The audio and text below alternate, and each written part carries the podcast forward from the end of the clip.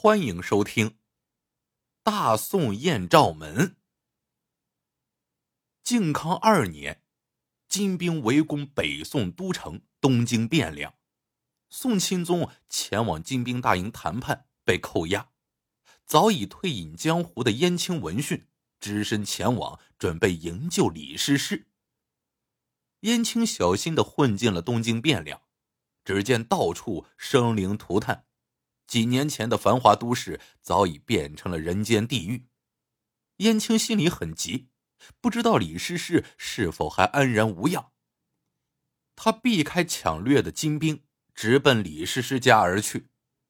到了门前，燕青掀开斑竹帘子，刚跨进去，忽然一道剑光迎面而来，燕青翻身躲开，反手一剑就射了出去，对方惊叫一声。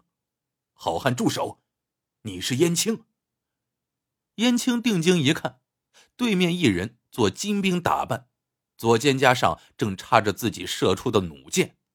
他冷冷一笑：“连金狗也知道你家爷爷的名号。”那人咬牙拔出弩箭。好汉的燕青十八番和穿弩绝技，谁人不知？我可不是金狗。说着。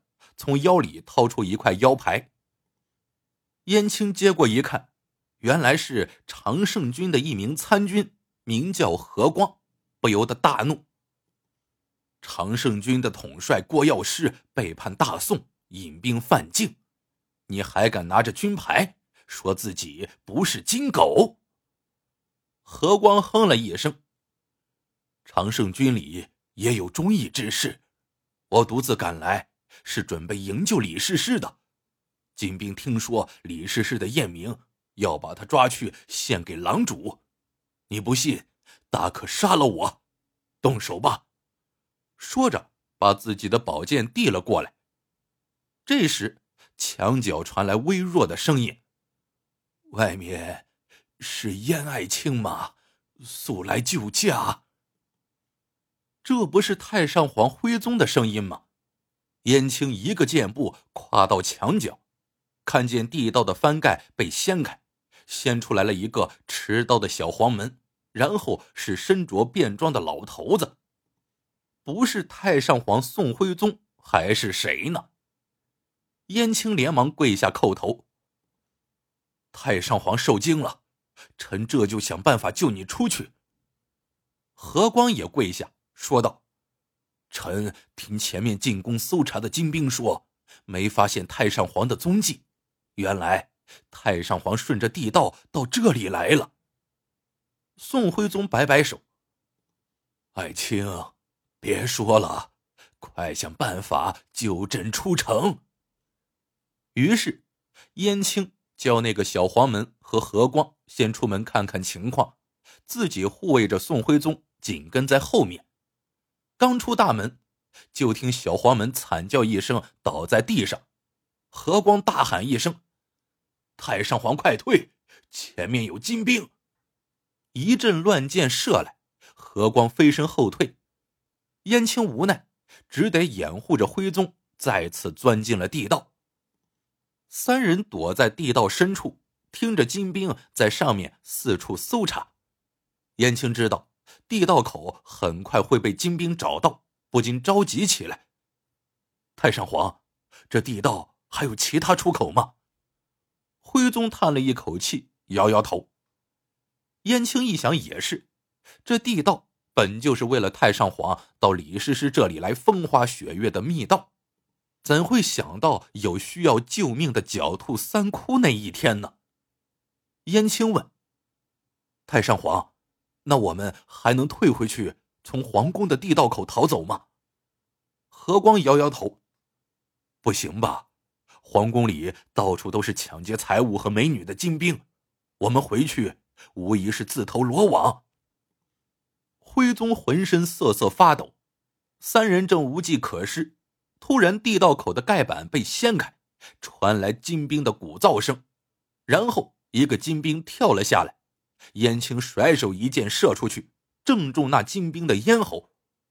这时，传来一个金兵恶狠狠的声音：“下面有高手，来呀，抱柴火来点燃了，扔进去给我熏兔子。”不一会儿，浓烟灌了进来，三人呛得够呛。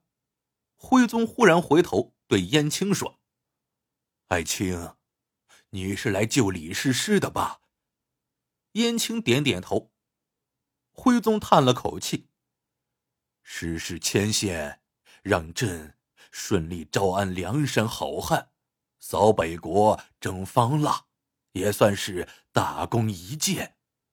唉，要是众好汉都在，朕怎会到这个地步？”燕青虎目含泪，跪下叩头：“太上皇，臣誓死护卫太上皇出去。”徽宗摇摇头：“你去城北慈云观找他吧，希望他还在。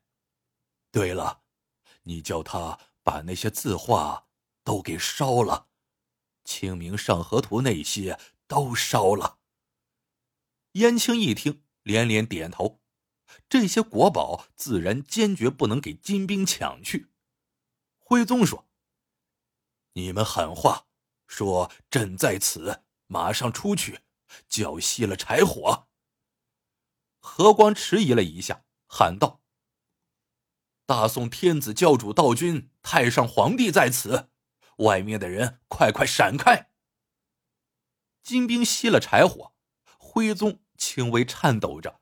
强作镇定的向地道口走去，他回头对燕青说：“爱卿，得空你俩自己逃跑吧，朕是一国之君，谅他们不敢为难朕。”燕青叫了一声“太上皇”，他知道，当今皇帝宋钦宗都没有被金兵放在眼里，在金营被百般虐待，更何况这个过气的太上皇呢？可是现在，仅凭自己和和光二人，难以把手无缚鸡之力的徽宗救出去，难免在混战中出现意外。或许应该先让金兵抓去，然后再想办法。和光率先跳出地道口，然后把宋徽宗扶了出去。那些金兵看抓到了宋徽宗，不由得一阵欢呼。宋徽宗一阵哆嗦，扑通一声跪在了地上。紧跟着出来的燕青见了，心里一阵悲凉，只得和和光杀死靠近身边的几个金兵，夺路而逃。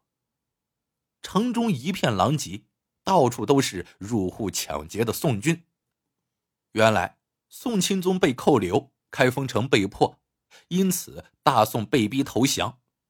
为了缴纳金国索赔的巨额金银珠宝，朝廷。在向皇亲贵族强行征收财物之后，不得不派宋军进入百姓家搜刮金银。俩人避开众人耳目，偷偷溜出城去，直奔城北慈云观。但见关门敞开，里面一片死寂。燕青高喊起来：“姐姐，诗诗姐姐！”等了一会儿，一个女尼从大殿走了出来，施礼道。小乙哥哥，是你吗？燕青大喜，这不是李师师是谁？虽然姿衣灰貌，但是仍然难掩那夺人的厉色。上次在李家相见，要不是自己肩上扛着宋江交给联系徽宗皇帝招安的任务，不敢和师师表达情谊，只得认作姐弟，不然他早就带着李师师浪迹江湖了。燕青眼眶一热。姐姐，金兵围城，你为何不远离这战乱之地呀？李师师道：“国破家何在？汴京城破，天下之大，也没有我容身之地。只可惜我不能跨马扬鞭斩杀金狗。”何光伸伸拇指，赞道：“早听说李师师。”得知金兵犯境，就把皇帝前前后后赏赐的金钱集中起来，上书给开封府尹，说愿意把这些钱上缴府库，以帮助河北官兵添购装备军饷。果然是巾帼英雄。李师师叹道：“遗憾，我没有顾大嫂、孙二娘之能，不能上阵杀敌。燕青劝道：“姐姐不急，我们先离开这里再说。对了，太上皇叫你把那些他赏赐于你的字画都烧了。”李师师脸色一红，说道：“那些物件的确不宜再留，我去取出来。”说着，去大殿抱出一捆字画出来，放在地上，准备点火。何光大喝一声，冲上去踢飞李师师手里的火折子，笑道：“宋徽宗不会做皇帝，可却是个不错的画家。这样的精品烧了，岂不可惜？”燕青抬眼看着何光，说：“你是何人？”何光闪身。站在李师师身后，宝剑横在了他的脖子上，然后向天甩了一支响箭，笑道：“我是郭药师的贴身参军。金国皇帝听说李师师验明，就叫我们务必寻找。我刚找到李家，没想到就遇到你了。”燕青看着天上那只响箭落了下来，笑道：“你发信号召集帮手吧。”我能在他们赶到之前就杀了你。何光左手揽住李师师的腰，右手的宝剑紧紧贴住他的脖子，笑了。我相信你做得到，可是我知道你的川弩只有三支弩箭，射我用了一支，地道口用了一支，现在你只有一支了。你射死我的同时。李师师绝对会被割断脖子，不信，你试试。李师师毫无惧色，痛骂道：“我是个低贱的女人，却承蒙皇帝垂顾，宁愿一死也不屈服。你们这帮人，高官厚禄，朝廷哪里亏待你们？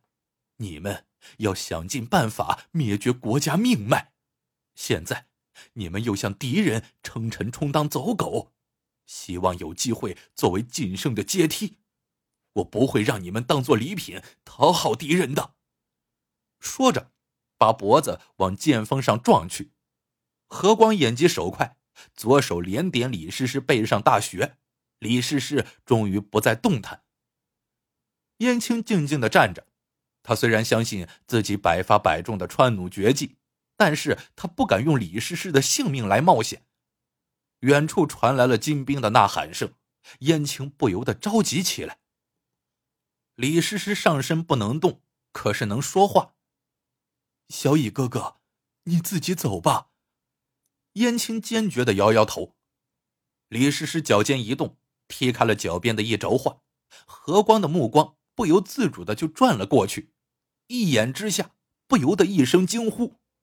原来，这被踢开的画是一幅春宫图，春色无边。画上在花园里行乐的二人，正是徽宗皇帝和李师师。就在何光眼光迷离的一瞬间，燕青右手一抬，一支弩箭射了出去，正定在何光的咽喉上，外面只剩下一个箭尾巴。燕青推开何光的尸体。解开了李师师的穴道，李师师连忙把那张摊开的画卷起来，然后打着了火折子。燕青这才明白，徽宗之所以要他叫李师师烧了这些字画，原来都是他的春宫图自画像。作为一国之君，要是这些画落到了金人手里，大宋还有何颜面？李师师转身从大殿里拿出一轴画。递给了燕青。萧逸哥哥，这几幅画不能烧，就交给你了，好好保存。你走吧。燕青打开一看，其中就有《清明上河图》。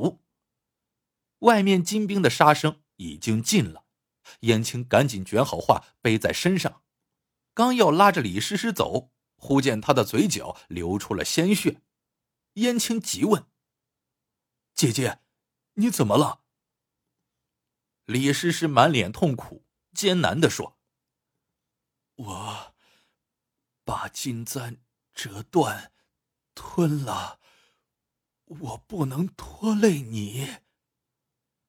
燕青的眼泪忍不住的流了下来，他抱起李师师慢慢冰凉的身体向外跑去。